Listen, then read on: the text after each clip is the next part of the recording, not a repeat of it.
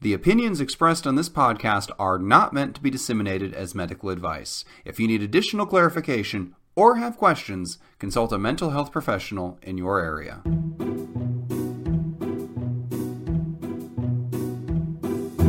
Hello, and welcome to 10 Minutes to Save Your Marriage, the podcast for a comedy writer. That's me, James Breakwell, and a psychologist.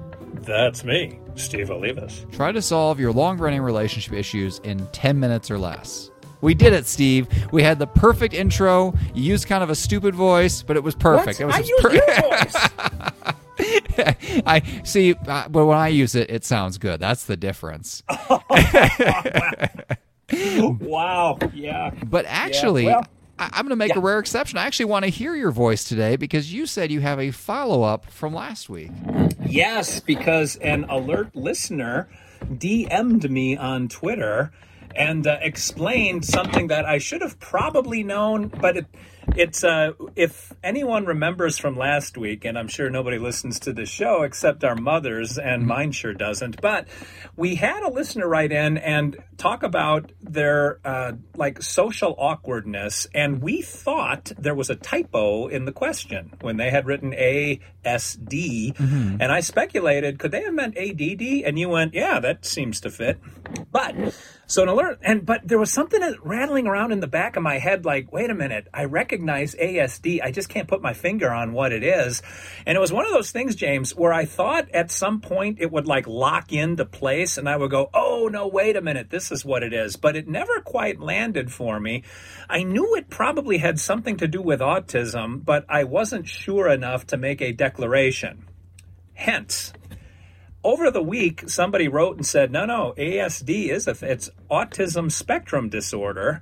And I thought, "Dad, gummit, why didn't I know that?" I don't know the answer to that question, other than with age comes a deteriorating brain. But I will say that uh, ASD probably meant autism spectrum disorder, in which case the OCD that the reader uh, or letter writer also mentioned makes sense because there's a, a very common companion to autism spectrum disorder is anxiety. And depending on how the anxiety manifests it could very easily slip into ocd kinds of tendencies. So all of that to say that uh, asd was not a typo and the listener probably meant autism spectrum disorder even though we answered an entirely different question that they didn't actually ask You know what? That's what we do sometimes. We just make up the question we wish we were asked rather than uh, the one we got, which is actually something I'm going to do in a minute. But the uh, the listener uh, did email me, or the, the question writer, and she said the same thing the autism spectrum disorder. why didn't you tell me that Well, they messaged me yesterday. I haven't talked. I'm not going to call you an extra time to say this. They messaged me after the episode was already posted, and we obviously don't do corrections or retractions or anything like that. We we answered a perfectly good question. It just wasn't the one the letter writer wrote. So that's that's neither was here the letter nor there. writer irritated or sort of bemused I think anyone who listens to us is bemused because I mean it's that or cry. So I'm we're going to go with bemused on that one. But actually, I speaking of making up questions, there's another one I wanted to ask, and this is piggybacking on our wrong and wronger episode from last week because I think the most stressful thing in the world isn't getting a listener question wrong with an acronym; it's moving. And I can't think of anything that's a greater stress on a relationship. I still remember some of the fights I had with my wife when moving into our house now. And you are now going to be moving out and then moving into a tent for a couple years and then moving into yurt, another yeah. house. and so you're going to be doing this a lot. So I wanted to know what, as a psychologist, are your relationship tips for surviving a move? uh, square footage and two TiVos. no, it has been. It, it's funny. I don't acknowledge being stressed very often, but uh, I, I've noticed like I'm like I'm waking up early and I can't fall back to sleep because my brain turns on like a switchboard with every little thing, and because we don't have a plan that's a straight line. Like here is what we are going to do. There's a lot of variables and moving parts, and that makes me nuts to not have to not feel like I'm in control of the plan with a capital P. So, relationship wise, I think uh, it's interesting.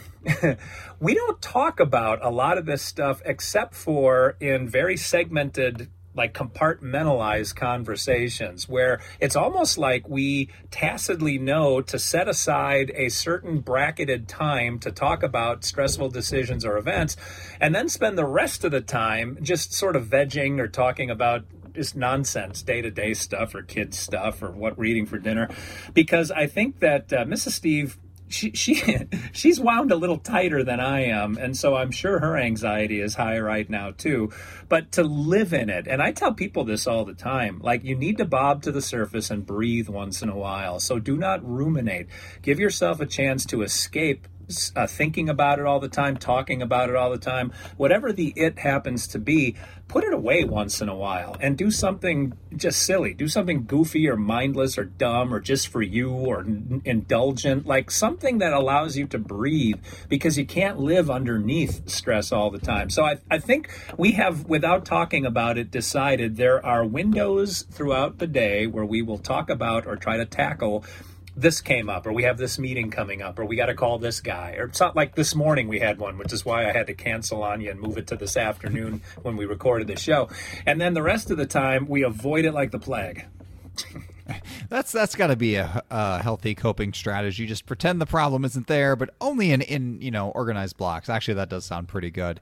So my my advice would be similar. I guess that uh, you know de-stressing for me, de-stressing is just getting home. Now it's not it's not as um, as restful as it once was because I have a million kids in the house here with me. But I think that's the worst part about a move. You go and you get everything on the moving truck and you get it unloaded, and you're in your new house. You're like, ah, oh, I'm done, and then you look around and you're not done at all because the place where you're now staying forever is not actually home, and everything's in boxes and nothing is set up.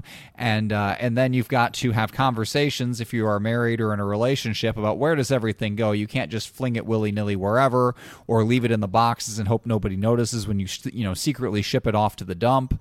Uh, you know all of those good things. So I guess my first bit of advice is going to be the most superficial, but it's going to be that make sure you have the internet and TV, whatever else you have, whatever your entertainment venues are. Make sure you have those set up the first day you get there, because there's nothing worse than moving into a new house and knowing that you're not going to have internet for three days. So for three days, it's just going to be you and an irritated spouse and a mountain of work that's probably going to take you five years to do. Because I mean, some of those boxes just never get unpacked. Uh, my my second bit of advice would be to focus on or defer to who cares the most. And I think this uh, this is the source of a lot of uh, relationship trouble right there, where one person cares a whole whole lot about an issue, and one person could really take it or leave it. And if you with the other one, if that's the case, just defer to the person who cares more, even if they end up making most of the decisions.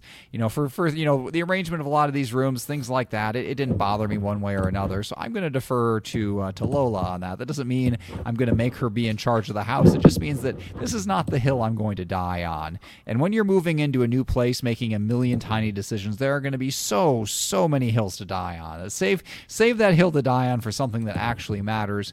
And truthfully, none of it probably actually matters. And once once the, as long as you get in your house in one piece, can get those doors to lock at night, and can get that oh oh so important internet. I mean, truthfully, everything else is is kind of minor by comparison. But I, I definitely do not uh, envy you, Steve, despite the fact that you're going to make more uh, you know, than the net worth of Texas on your home sale, and you're going to move into a house the size of a continent. I, I think that the what? stress, the stress, it just it scares me so much that. Uh, it's like it's like uh, giving birth to another child. Like there's some excitement there, but there's also fear. There's just so much fear and so much work. And once you start everything in motion, there's no going back. It's it's happening whether you're ready or not. So you just got to go along with it. So uh, I guess brace First of all, yourself. we're going to be living in a lean-to. Okay. No, no. But uh, second, with every living organism, change, any kind of change, even positive change, creates stress. And so the more the change you're going through, and not just big ticket changes, but even like a bunch of little nickel and dime changes can add up to a hundred dollars worth of change if they all compound with each other. But change is bad, and it all adds stress, and uh, we're tackling a big one right now. There you have it. A few practical tips to uh, to avoid stress and moving. A good call to be uh, to feel bad for Steve, and a correction from last week. even though we answered a perfectly valid question, even if it wasn't what the person asked.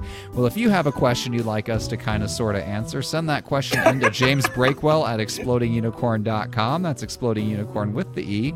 It doesn't actually have to be a marriage question. It can be parent-child, owner-pet, platonic coworkers, whatever you've got. Send it in. This has been another week of 10 minutes to save your marriage, and that's 10 minutes of your life you'll never get back.